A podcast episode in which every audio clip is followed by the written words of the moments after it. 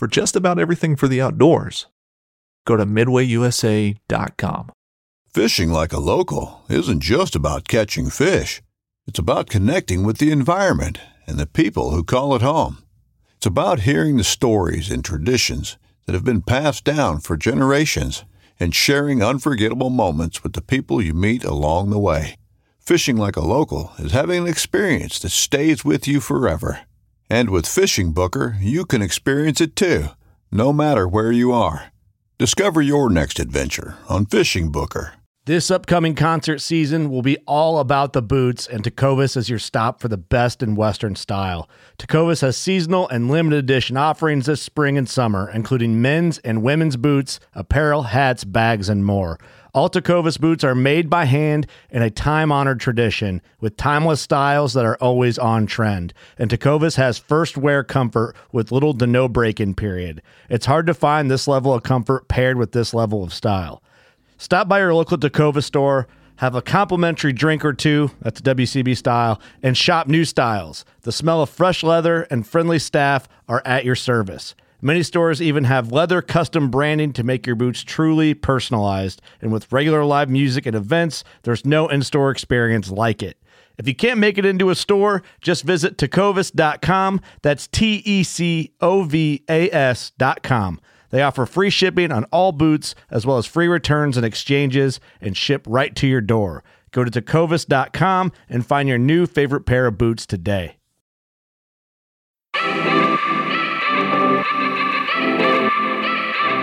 Happy Tuesday, everybody. Today is Tuesday, October 6th. We are finally in deer season, and today Casey and I are doing our annual truck tour down to Ohio, and we're recording a podcast talking about everything that you want to know. So get your pad of paper and your pencil and get ready to learn.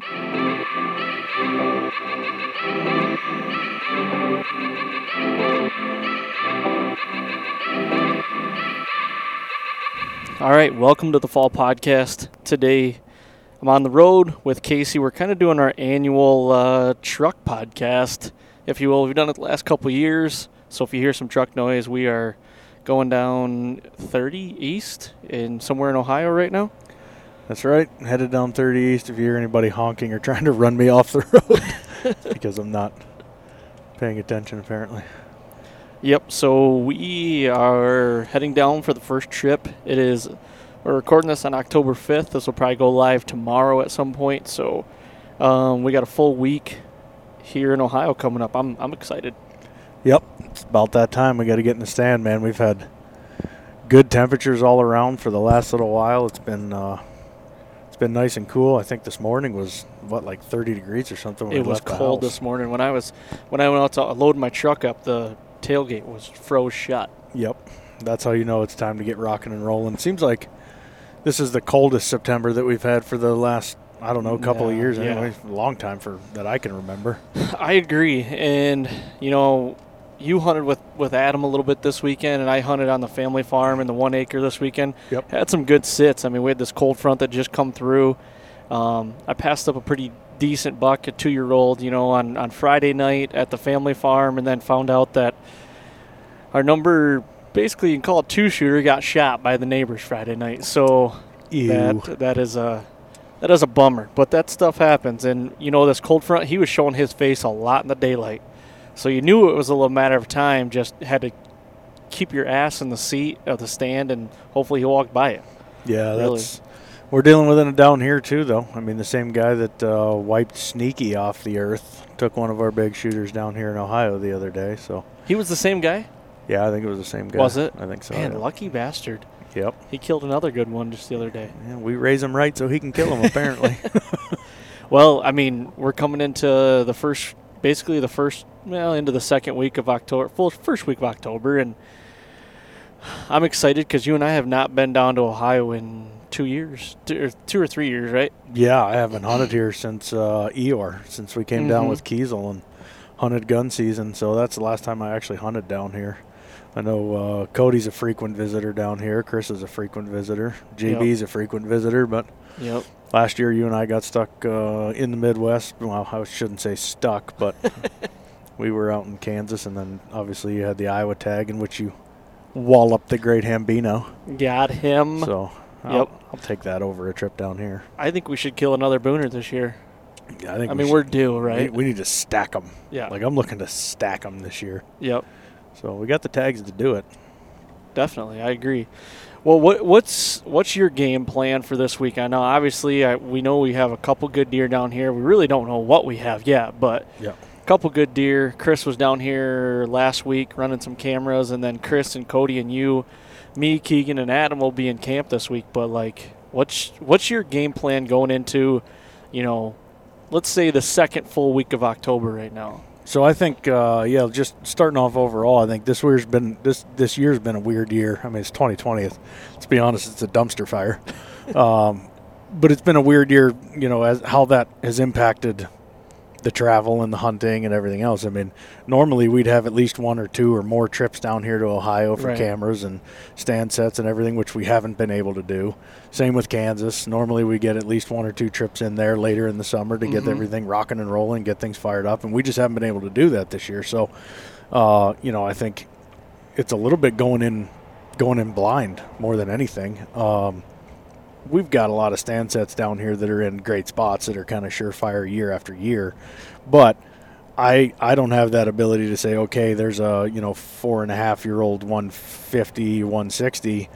Do I shoot him or not, or do I wait for the five and a half year old 140? Right. You know what I mean? Yep. I, I don't, or five and a half year old 170. Like who knows? I think going in blind, which is I don't know. There's a little bit of excitement behind that. I think you and I've talked about that before. Like going in blind sometimes is just as exciting. We did it last year in the road stand. All three deer we killed. Yeah, we're I all mean, blind. You know. it was kind of like let's go in. We know the stands are in good spots. Let's just Yep. see what the hell happens. So, I think you know as far as where we are in time and place, you know, being the second week of October, kicking into the second week of October, the deer should be working scrapes pretty hard. They should have their community scrapes fired up really good. They should be starting. You know, those bucks should be starting to make their own scrapes. Yep, for sure. Um, you know, and kind of their the territorial side of things is kicking in, right? So, you know, to me, I think there's always that that weird pattern between like, all right, they're in their summer feeding pattern, and then the minute they go towards shedding out velvet, you know, a lot of times they do that like two week. Where the hell did they go? Yep. You know, they disappear for two weeks, and yeah. you don't know where they're at or what they're doing. But in most cases, they always seem to come back around. Not always, but in most cases. Um, so I think you know, for me, I just I need to get out there. I need to see, I need to see what it looks like. Right? We we got the crops. The corn is actually gone, Gone. as of yesterday, uh, which is huge because a lot of times when you got standing corn this time of year, you still get a lot of hiders. You Yep. know, they hide in the standing corn, or they can get from A to B through standing corn where you can never see them or get a picture of them or scout them or do whatever. So, I mean, it's all about let's just get out there and let's get the intel. Let's see what we can find. And that's the thing, like my family farm found out quick that this last weekend, you know, our hayfield is is a prime source of feeding, you know, in the evenings, in the mornings and stuff like that. But our hayfield was just recently killed off. So Yep. uh, we've got some acorn flats and the deer in Michigan were on the acorns like crazy. I mean, if you could just find some white oaks, Oh. red oaks, I mean, you're going to be in the chips. Like that Friday night I hunted, um, you were with Adam that night and I went to one of our acorn ridges and I saw like 11 deer, a couple bucks, one decent buck that came right underneath me, and I passed him up. And but the deer were just they had no. I was on transition from uh, bed to food, obviously, but I was in a staging area where the deer like. I mean, these deer were in no hurry to get to the field Yeah. at all. I mean, they were here to eat acorns. That's what it was. Yep. So I don't know what our acorn crop is going to be in Ohio yet, but in Michigan it was like get on the acorns, you're going to see deer. Yeah, it it that's a funny because it's one of the first things I was asking Rock about is when we went Friday night. Is like, you got any acorns back in this? No. we went and hunted a 120 acre clear cut, so no, there was definitely no there were no oak trees. Yep. Um, but Ohio, I, I would assume, is going to be much the same as it was back home. Yep. Uh, if we can find acorns, you bet your ass we'll be in there. I mean, I went through the north side of my property back home the other day, and those acorns. I mean, it was just the, you could just tell by looking at the ground that there was a ton of activity in there. Mm-hmm. I mean, the leaves were scut, like everything was just Yep. torn up, and you walk in there and you're like, holy crap! And it's everything. It's the deer, it's the turkeys, it's the squirrels, it's the you know, it's the whole gamut. But I think the deer right now, especially, you know, I like to look at acorn flats a lot of times or ridges or whatever it might be with oaks. I like to look at it in terms of distance from their primary food source or distance from bedding, because you're totally right in the fact that a lot of times they get in those flats or they get in those acorns and they're not in a real big hurry. No. They just mosey Nope. along and pick their way through them, you know. And eventually, yeah, they'll go out to the main primary food source and when they're out there they'll feed and sit down or lay down and chew their cud and do their thing then get back up you know it's that kind of that couple hour cycle that they have to go through with that whole deal Yeah, and that that goes for as far as like we've got a couple cameras on the family farm that we've got right basically right in the timber off of a few the the main food source, but a lot of deer on dark. You know, they're Yeah. dark on that camera, but you know, so it's like we cast the net a little bit farther with the cameras, and then you're just trying to figure out like, okay, maybe I'm getting a half hour earlier over here, and Yep. so. I think what's happening in that situation I was in last night. I mean, those deer literally are just inside the timber, like a group of a gaggle, if you will. I mean, there is a Yeah. ton of deer in there, and you know they're not making it out till after dark. So it's like just cast that net. I think uh, also with cameras, that, and it might take you a couple days to figure it out, and but get back in there. The thing was is where the where the deer are bedding on that situation and to where the food is, it's only about a 200 yard buffer in between where there's oaks, so you got to really tread lightly. What I ended up doing actually, I did a hang and bang. I walked in there, knew I mean there was acorns all around me, so it's like, you know, just pick a tree and hopefully, you know, they well what had happened is I had I found a fresh scrape just opened up, like Yep. literally the day before. So I'm like, okay, I think I'm gonna I got acorns and I got this, you know, you never know. They're gonna come check some scrapes maybe or hit it on their way out. And I was I was in a in a pinch point where two oak ridges kind of made out made like a gate kind of and they all kind of filtered down through and it worked to perfection but just didn't see the one i wanted yeah i mean that it becomes at a certain point it's just you're waiting on the right deer right yep yeah i mean you're where he's going to be you just got to be there when he is so yep i think the other thing is you know talking about the buffer 200 yards that's more than enough oh for you know sure what I mean? But yeah. to your point, yeah, you got to tread lightly, you know, on how deep in there you want to go before you start blowing up some of that bedding. Yep. Um, but you know, you just got to come to grips with a lot of people when their pictures go dark and they see deer at night.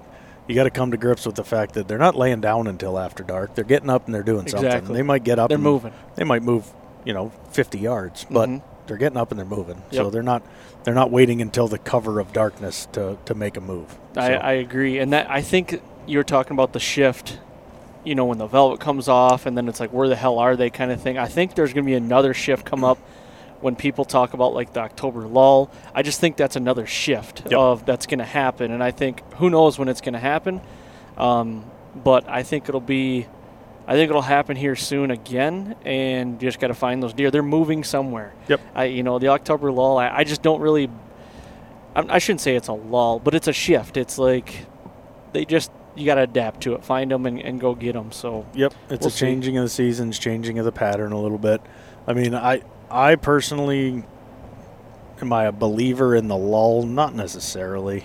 Um, I agree with you. I do think it's a shift that happens, but at the end of the day, like the deer can't just disappear out of nowhere forever. Right, exactly. You- they still have to eat. They still have Yep. to feed. They still have to get water. They still they still have to do all those things. they have to survive still they have to survive. That's a necessity, right? So d- they're just changing a little bit in terms of how they do it. So I also happen to think that that time of year, you know, throughout the summer, I think the Bucks spend an awful lot of time in bachelor groups in the fields with the doe, highly visible. Does are visible. They know where the does are. They they they kind of know what's in the area. Yep. And then I think that lull that people speak of is I th- really think the beginning of, of the the Bucks starting to really roam in terms of okay, now I need to pinpoint. I know where these deer feed. I know where these does come to, and I know I might know how they get there, but I need to go find their bedding. I need to go see exactly where these does are because three weeks from now, when I'm all hopped up on testosterone,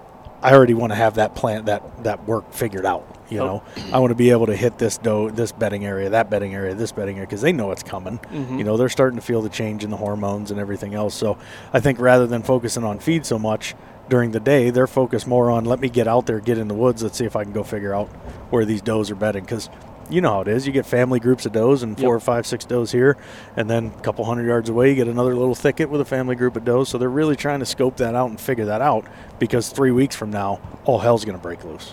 I couldn't agree more with that because actually I got a scenario that just happened to one of my buddies, really good hunting buddy of mine, good friend. Um, last week, he's been getting a picture uh, or camera intel on a buck, a good Michigan buck, um, on one farm that he's got, and then three and a half miles away, he's got another farm.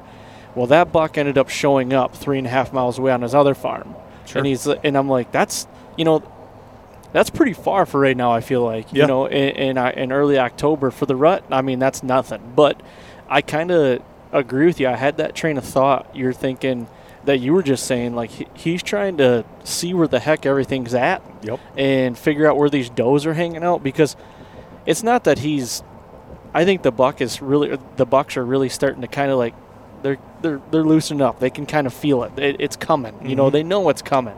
It just hasn't. Their body hasn't told them it's like time to go yet. Right. But they know it's coming. So I agree with that. I, and I think in that scenario that could be something that uh, I don't think it was a major shift for him. I don't think that deer was like, okay, I'm gonna summer here and now I'm gonna fall over here because it just happened. I mean, out of nowhere. Yep. But yeah, it's interesting. And there's so much that goes into that too, in terms of the terrain and you know what your cover's like and what Yep. the crops are, and are crops up or crops down? Is it lots of corn? Is it beans? Is it where do they feel safe? You know, fence rows are brushy. There, I mean, there's a million factors within that, in terms of where they go and what they do. But you know, I also am, am a believer in, you know, a deer does what's best for that deer at that given moment. hmm So through the summer, they're going to do what's best for them. They're going to find the best feed, water, and cover because that's what matters.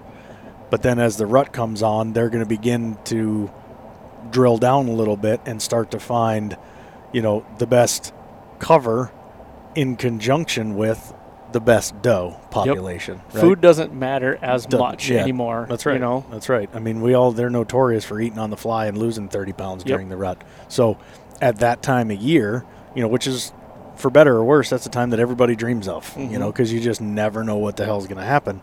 So I think that lull, as people call it, leading up to, is really those bucks starting to say, okay, this is coming.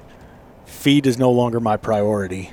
Cover is really my priority Yep. because cover holds does. Yes, feed has does as well, but I need to scope the cover out. I already know the feed. Yep. I got to figure out the cover.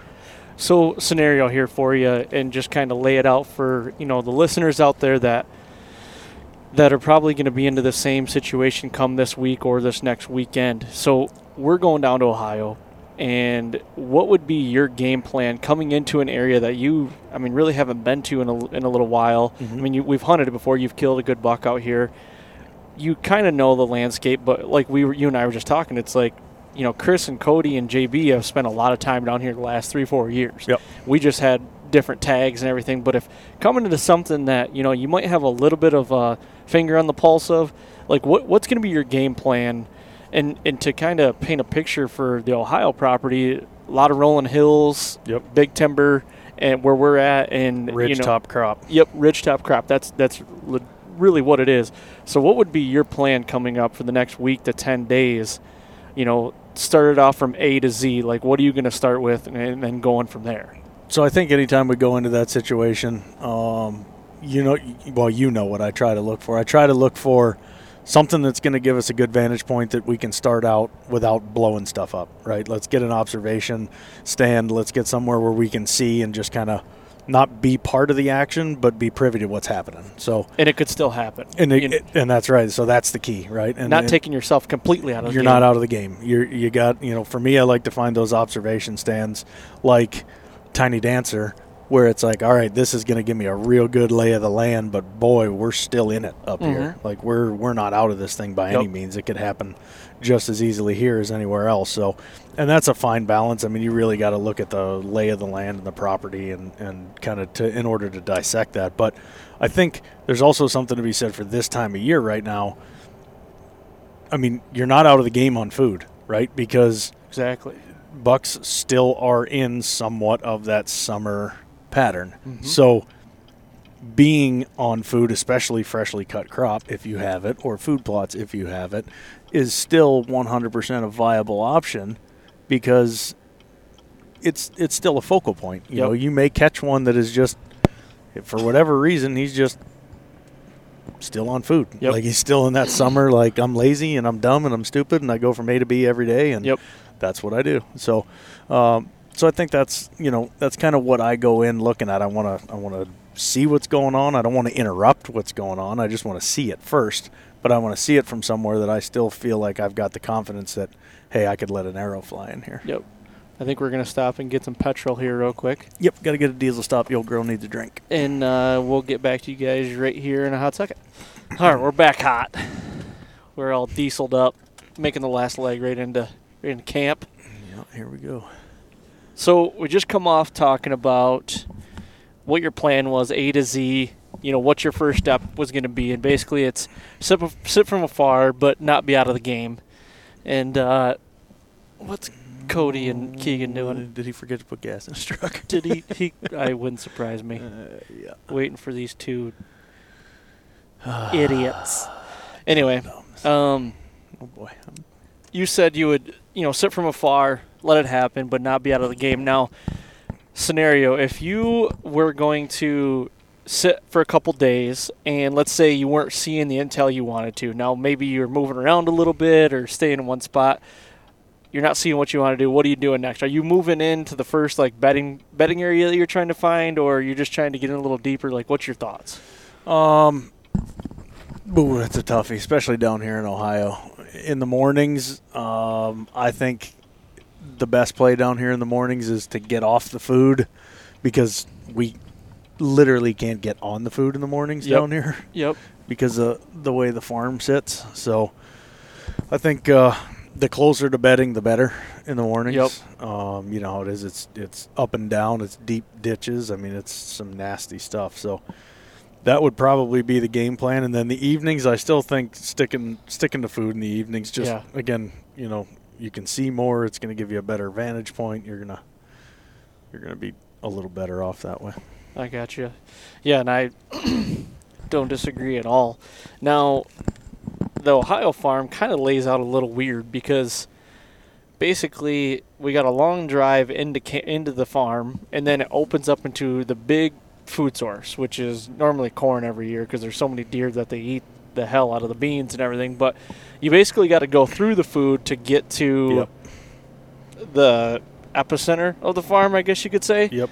So it kind of lays out in a, in a weird way, but like this year, I think we might try to, you know, hone in on the front side of the farm in the mornings. Is that what you're kind of thinking? Yep. So we're not getting in there and just letting the deer come. And it actually for mornings, it probably it sets up really well to have the deer come back to us, and we're not getting into them. I mean, would you agree? Yeah, it's it. that's what makes it so tough. Is just the way this farm lays out is anything but ideal. Um, but you'll have that. I mean, Yeah. piece of ground is what it is, right? You you got to figure out how to hunt it. So yeah, going through the food. That's why it's so so tough in the mornings because you do have to go through the thick of it. Now there's you know little ways around it, like the highway area where you Mhm. can kind of slip down off the edge and, and Yep. not have to worry about that as much. But I definitely agree. I think the biggest thing is we're going to get into camp tonight or today and go and go pull cards, and I think that'll give us some good, good intel on what we're going to do. Hey, and look, it's a bait state, so I mean, oh it, it is a tool to that you can use, Yep. and I'm all, all about using every tool to your advantage. Yeah, it's uh and let's not forget also Chris has hunted this farm for years. Yes, So- Chris knows this farm pretty well. yeah, so I'm going to rely on him a lot for advice and assistance on like, hey man, you know, what do you know about this place? Because Yep. with as much time as he spent down here, he's he knows a hell of a lot about it. Well, and last year JB had a great hunt. Him and JB had a great hunt down here, and he did as well. I mean, you guys go on to YouTube on the Humanimals YouTube, and you can check all that out. Like there was two awesome hunts on. Uh, this is kind of weird. A cop with a with a yardage wheel. You Is know, it- what I don't get what that's all about. that truck laying there completely smashed in. Yeah, that's weird. but you know they had two awesome hunts down here in early October. Yep. You know I think JB killed right around the fifth or sixth, wasn't it, of October? Yeah, and Chris was opening day. Yeah, like 28th of September. So, yep. I mean, definitely some good hunts and, you know, get right in and, kill him. JB's was in the morning, early October. Chris was in the evening.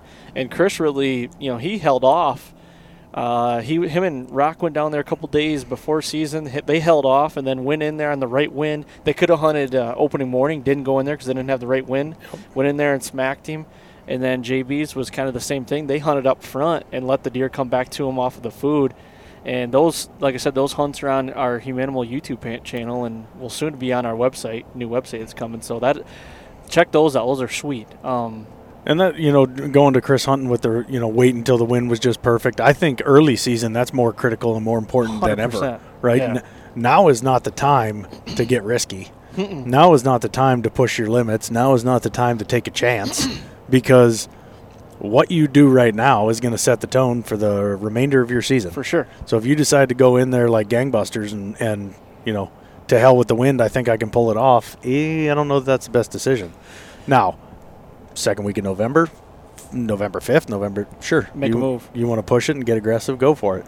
But now, going back to the original approach, like of us going down here, it's going to pay off to just take your time, be patient. And that being said, it's hard, right? Really Because we've been waiting since last season for these days to get here. So it's like, oh man, I'm Yep. holy shit, it's season. Like I got to get out there. I'm ready. I'm excited. Let's do this. And you just want to go flying in there and make something happen. But you know, just tread lightly. It's worth it in the long run. Yep. Now, another scenario you kind of sparked an idea here. So let's say you're not the Casey Keefer that is, you know, we hunt for a living, mm-hmm. basically. You know, mm-hmm. we're, we're not, we don't, because realistically, we could take two weeks down here if we wanted to in a row, and, and that's what we're here to do. Yep. What if you're the guy that maybe gets to hunt one evening a week, but then he, his like his big thing is the weekends? How are you pushing in? You know, are you or are you still keeping the same approach? I'm still keeping the same approach, but but that I say that while I have the luxury to hunt Right. as many days as I have to. But the other thing is is is you know I also have the approach of I usually try to find a specific deer Mm-hmm. and we try to hone in on that deer and we try to go after him, but that's only because we have the time and the ground To do it. and the ability to be able to do that. I al- I didn't always have that, you know. I, I used to be able to hunt two three days here and there Right. at one point in time, um, and my approach back then was different than it is now. My approach back then was rather than honing in on specific deer, I tried to hone in on the landscape more, mm-hmm. right, and try to put yourself in the perfect spot for the landscape, not for a particular deer Yep. because much like we were talking earlier with you and the oak flat and the fresh scrape, you're in the right you're in the right spot. It's just a matter of being there when that deer's there. Yep. You know, so if I'm limited on time, I'm I'm way more uh, likely to pay attention to what's the lay of the land, where are those pinches, where are those funnels, where are those high heavy traffic areas, and just put myself in a good situation to hopefully be in the right spot at the right time. Yep.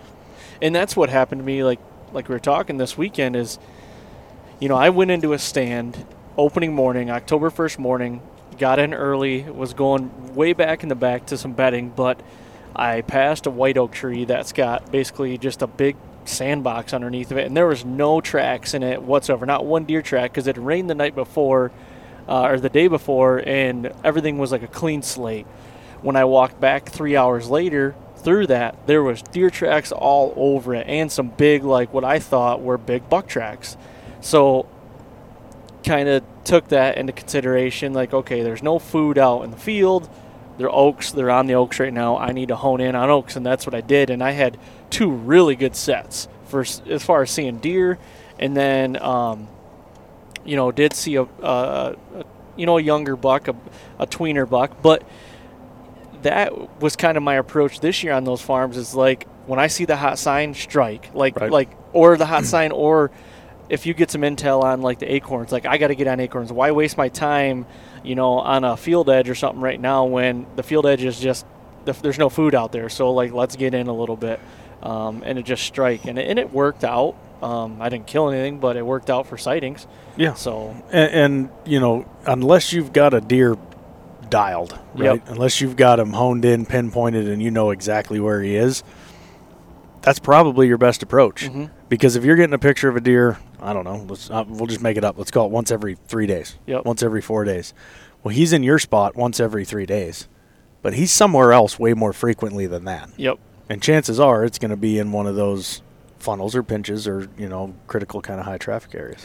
So let's talk about that. So like let's say you have that scenario. What are you doing to figure out where the hell that deer is at?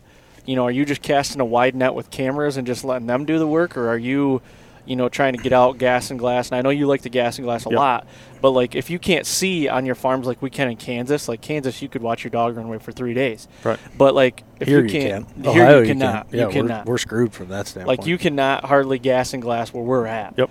Uh, so what's your approach to that? Like how are you trying to figure out where the hell these deer are moving at? So it's kind of the backward approach. It's okay, I've got him on camera here and he's coming from that direction.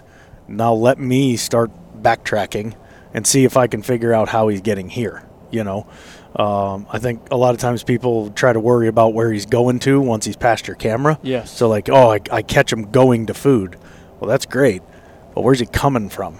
You know, so try to backtrack and, and use those cameras to get further and deeper in uh, to see exactly what he's using to get to you.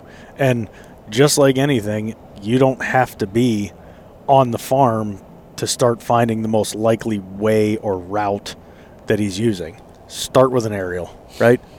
Get online, start looking at maps, look at uh, look at the topo, start dissecting it from the air, and you'd be amazed what that can tell you Yep. you know even even like relief maps where you can see you know actual contour and everything else like man that that can that can tell you a whole lot i've gone i've gone as far now as to looking at infrared maps when you start looking at infrared infrared maps you can start to see like man this time of year when it's cold this is holding heat like that's got to be core bedding you know Yep. i mean there's so many things that maps can tell you Well, and that's something I'm trying to learn more about too. I mean, we look at maps every day. Yep. The maps and weather on our phone, we look at it every single day. And honestly, I don't I still can't look at a map and be like I know what I'm looking at, but I still can't look at it and be like, "Man, that is where like that's where they're bedding." You know, it's Right. it's uh, I feel like a map gets you so far, and then you just got to get boots on the ground and go do the like. Yep. Because you could get an area where it's like, well, shit, that is not what it is showing. You know, on the Not what I thought it was. Exactly. Yeah. So you might X-nay that the whole way, but I agree with you. Like, great starting point. I guess where do you kind of like cut it off, where you're like not beating yourself up just looking at a map? Like, where do you say, okay, now I just got to get in and I got to do it? So I use maps mainly to try to pinpoint travel routes. That's more than anything. I mean, whitetails for the most part are just like every other creature on Earth, and the path of least resistance is oftentimes the one that they're going to use. Mm-hmm. Right. Now, that doesn't mean it can be wide open and bare. I mean, that, listen, in Kansas it can't. Hell yeah. you know how they are. They, they Nomadic. don't, they don't care about anything down there. They walk right through the middle of the wide open. But I utilize the aerials and the maps to try to pinpoint and locate, you know, that path of least resistance. And then if I can find that, I at least give myself a starting point. I at least give myself like an all right, I need to start here and this is the most likely route that, you know, and it's that age old like if I were a deer thing, this is where I would travel Yep. and this is why. And then you got to get in there and see if it actually lives up to the reputation it does from an aerial map. So if you get in there and I'll just, you know, again, we'll make it up for sake of discussion. If you get in there and, you know, it was uh, it was cut or select cut or, or clear cut or whatever and you got you got deadfalls, you know, laying across every square inch of that route, then chances are they're not using that anymore, you know. So um, so yeah, I use it to try to find the most likely route, and then you got to get in there and see if it lives up to the reputation. So to kind of go back to your your uh, clear cut reference, I actually have that on my family farm. We the last this last spring, quite a bit of our property just got clear cut. Well, all the popple growth and the new popple shoots and everything are about five foot, five and a half foot tall right now. Huge leaves on them. But I looked over, I sat over one where a marsh meets hardwoods meets clear cut. I want to see what was using it if they Yep. were and I felt like I put myself into like a three prong approach basically where I had these three things coming together right here and it was on a great edge. Like it was where hardwoods like I said met marsh and I knew the deer weren't traveling this marsh very much but I knew they'd travel edge. Every deer I saw was on the edge of the clear cut. They were on the edge of the hardwoods where it meets the clear cut and they were bedding. I had three doe, four does came in and bed for 70 yards right on the edge, and they were just chewing their cud. They'd get up and then they'd eat those big leaves on their on the popples. Not a lot of them were walking through that clear cut. Well, they might have been, but I just couldn't see them either. But to your point, I mean, you got all those treetops and everything that a lot of deer just say, piss on it. I'm not walking through that, yeah, you know? yeah, it's too much work. Would you walk through it? No. I tried. I mean, with a if you- stand on my back. If you had an easier path, you Yes. know, I Yep. mean, it's path of least resistance, right? and I you mean, cannot be quiet going through that shit either. Yeah, and and you can't you can't underestimate what the path of least resistance means to animals, Yeah. right? I mean, they're they're oftentimes after, in terms of food, the most you know the highest, most valuable food source with the least amount of work, Mhm. and that rings true for any animal. That rings true. I mean, I'll I'll compare it to fly fishing. Like a lot of times in the middle of the hatch, if there's ten different bugs coming off the water all at the same time. I generally start with okay, what's the biggest, dumbest, slowest bug on the water, and that's probably the one they're feeding on first That's a good point. because they don't have to work as hard Yep. in order to get that right so they spend less energy so all those things come into play so yeah fly fishing same happens in, in, in a whitetail's life they're after the highest most valuable source of food they can get but they're trying to do that in the easiest way possible. Yep. so that path of least resistance is huge and if anybody ever questions the path of, path of least resistance theory all you have to do is point to the construction of the interstate 80 highway in the united states of america. You know why? Because the i-80 highway is on the old bison migration route. I mean Really? think about that.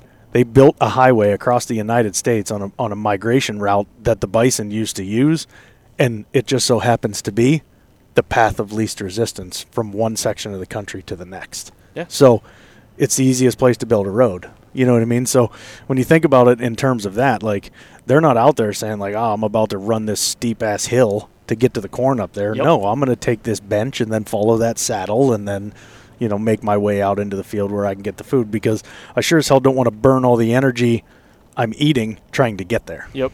So Now I got a question for you now with the does. So we had talked about the bucks knowing that the rut's coming. So they're they're kind of out there looking looking to see where these does are really grouping up and where they're you know wanting to in the next two or three weeks where they're wanting to really hone in on where they're going to go to find you know women. So are the does feeling this right now as well? Oh, like so I they're kind of laying low because I had I don't know how many does I saw this weekend that would come in and they just bed down around me Yep. you know, and they're just conserving so much energy. They get up, eat some acorns, but like, are does thinking like, shit, I gotta conserve some energy because I'm gonna get my ass chased here for the next Yep. two months, Yeah, basically. They're feeling it too. I mean, everything in nature, they, they all feel it, right? I mean, they know the days are getting shorter. They know there's less light. They know the temperatures are dropping. They they know what's coming around the corner. Well, and their body's changing too. That's right. They're having some things happen Yep. that is, feel funny, probably. Biologically, they're all the hormones and every. I mean, all that's going through a shift. So yep. they know it's coming. You know, they're they're trying to figure out where they can lay low and how they can lay low and where they can keep out of the way. And in a lot of cases, I think does this time of year might even start that like they start kind of showing up over there where they never really have been. But the reason they're over there is because it's private. You know, Mhm. it's kind of they're they're starting to get ready to be off by themselves because they're about to get dogged Yep. for a month Mhm. straight. Yeah, that is true. And I know, you know, with this farm in I- or oh, Iowa, I wish we were going to Iowa. oh, me too. But this farm in Ohio, I mean, the cornfield, it fills up at night. So, like, we sit on this cornfield, we're going to see a lot of deer every night. But it's just figuring out, I guess, it, for in the morning, tomorrow morning will probably be our first sit. You know, obviously, with not a lot of intel, you know, and I, you know, I hate the first filming trip of the year. Oh. Morning sits Oh. are to, to kick the, the, the season off suck. The first ones, you forget this, you don't, you're just a not in a groove, you're a mess. You got to get in a tree in the dark. Yeah, yeah. and it's like I'm new. I don't know what to do. Yep. What am I doing up here? Yep. Yeah, but so tomorrow morning, I mean, what's your what's your plan? Do you have like somewhere where you're like, all right, let's go take a shot at this spot, or I don't have anywhere in my head right now in particular. Um, I we got to see what the wind's doing, but um, Yep. my my I guess I do. My thought would be like Jagger. Let's get back in there. Yep. Let's get off that field and let's Mhm. get back in because that the way that ridge and that point kind of sit back in there. It's just a, I mean, it's a travel highway. It's a corridor back and forth between a couple of bedding areas, a couple of feeding spots.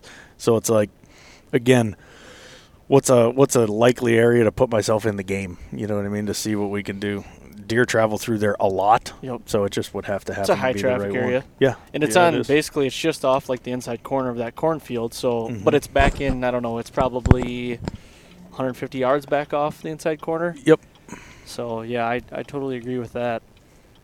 We're in Littletown, Ohio. I don't even know what town this is. Oh boy. Oh. Keegan's got to back this up. is gonna be good. We got a semi. He's he's bitching at us now.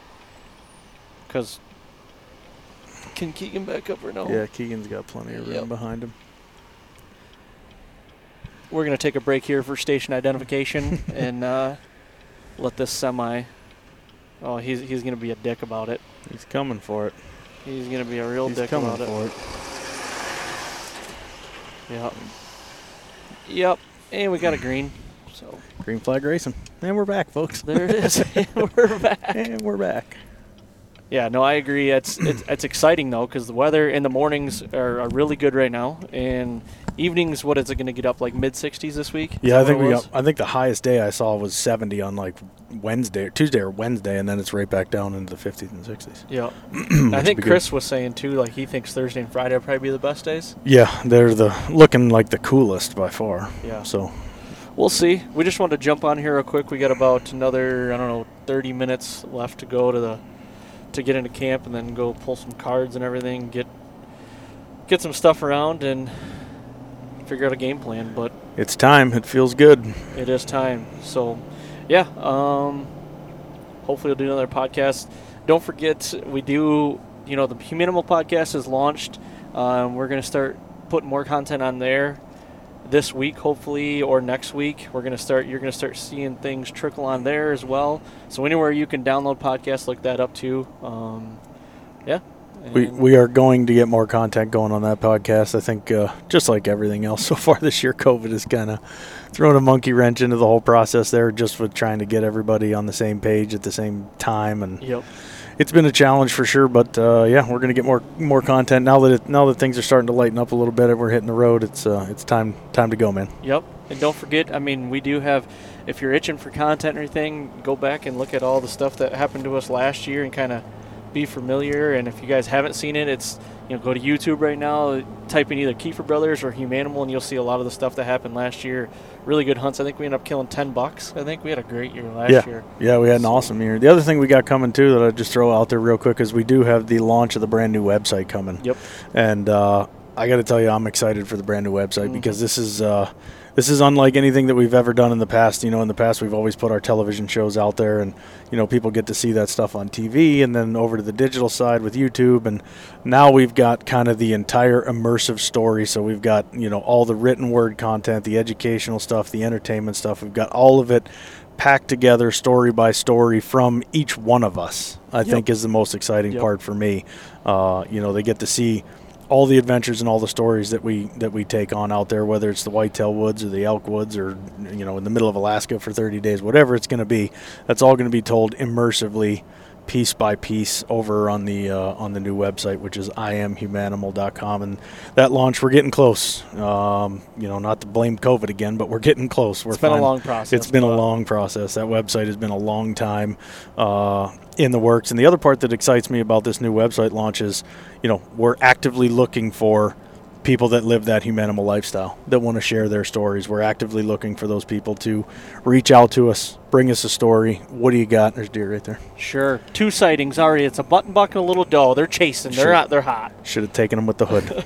Should have Be- done it. before you get into that, but like explain to people what is living the humanimal lifestyle, so they do know. I mean, a lot of people probably don't realize like what we're where we're coming from with it, and it's really, I mean, in your words, what is living the humanimal lifestyle? Yeah, so uh, to me, it's a it's a way of life, right? Uh, we were put on this planet. We are animals, just like everything else. Yeah. Um, you know, it's it's. I always like to say, for those of us that live and die by the rise and set of the sun, we get it. You know, there's more to life than the concrete jungle. Life is not lived in the concrete jungle. Life is lived out here, enjoying Mother Nature and Mother Earth for everything she has to offer. Yep. Um, you know, I think our biggest thing that we all have to pay attention to, and that is it's our job to also take care of that.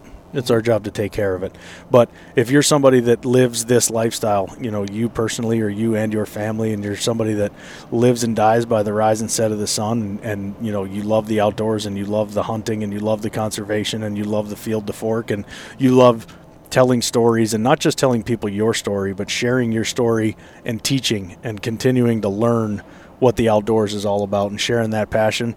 Because let's be honest, this this you know the hunting industry it, it is a It is withering on the vine. It is. It, and it's sad, Sad to, to see It's it. very sad to see, but it has taken a severe hit. Uh, you know, over the past couple of years, and it continues to take a hit. And until we get more people involved that are the younger generation that know and understand why we do what we do, when they understand that we're not bloodthirsty monsters that are out there to kill things for no reason, when they understand the conservation that goes into it, when they understand the benefits from a nutritional standpoint that go into it, um, you know, if you're that type of person and you have a grasp on that and you see more to what you do than just going out and sticking an arrow in an animal, then chances are you live the humanimal lifestyle. For so, sure. Uh, probably a long-winded answer, but you know it's hard to explain. I think there's those of us that just know and understand and realize what we are, and that's never been an issue for me. Yep. So, um, you know, and, and with the, the the new brand of Humanimal, you know, it's kind of think of yourself as that perfect blend of human and animal. Yeah, for So- sure. Well said.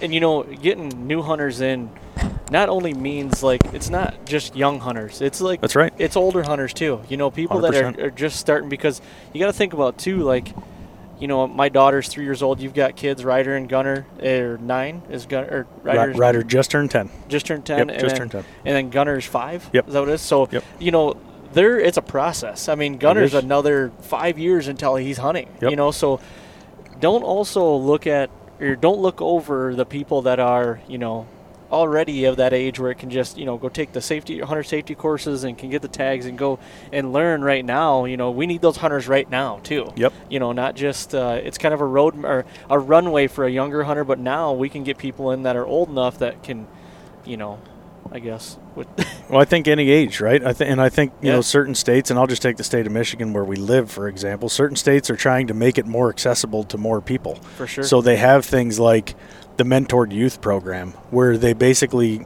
virtually eliminate license costs Mm-hmm. to get people into hunting, uh, whether it's the mentored youth program or it's the uh, you know once you hit a certain age you're no longer qualified as youth, but it, it moves up to the apprentice program, Yep. where you can do apprentice hunting and you can have you know up to I think two or three years under the apprentice program. So uh, it really is more accessible than most people think. So um, you know states are doing a, a pretty decent job of trying to make the opportunity available. I just think we need to do our job as as you know hunters and re- in all reality, you know hunters are the true conservationists. Um, we need to do a better job of explaining to people what it is that we do, why we do it, how we do it, and the effects that it has. And you know, I think it's hilarious because over the years we've heard a lot of you know anti-hunting groups or factions that are out there talk about how we're going to kill all the animals on earth and all the deer are going to disappear. Well, what happened to that? Because Right. there's still a lot of deer out there, and not only is there a lot of deer out there, and we're talking just whitetail in specific right now, they're healthier than ever and in in a good position. You know what I mean? So it's uh it's a shame because you know a lot of people look down on what we do. I'm not one to ever glorify it, but I'm also not one to run from it. right So for sure. Well, I think we're going to wrap it right there. We literally, I mean, we're almost up camp here. If you guys have any, any more information on what we're doing and what, you know, on a day to day and everything, you guys want to know more, I mean, look us up on Instagram, Facebook, anything, Humanimal pages, our personal pages, whatever. Reach out to us. And Casey never looks at his, so he might not want to reach out to reach out to Aaron; he can get a hold of me. I am terrible. He's a work in progress. I'm a terrible at the social medias. I don't get that. I, Yeah. Then again, I've been the social distancing champion since 1983. Yeah. So. Yep. So thank you guys, everybody, for listening. Thanks for the support, and good luck this week and the rest of the fall. Hey, just one last thing that I want to throw in there. Yeah. Everybody, good luck out there. Absolutely. But listen, and, and I mean this from the bottom of my heart. If you climb in a tree stand this year, I don't care what age you are, if you take a kid in a tree stand, if you yourself climb in a tree stand, for heaven's sake, wear a hunter safety system. Yep. I mean, already in this young 2020 season, I've heard of multiple people falling, paralyzed for life. Some have died. I just don't get it. I don't get it. I don't understand it. I've never wanted to stand up and preach from a soapbox, but man, in this day and age when it's as easy as a hunter safety system, why would you not? Yep. You're not tough. You're not cool. You actually suck if you don't wear one. so that's my soapbox. So good luck. Wear a hunter safety system. All right. Thank you guys. Talk to you later.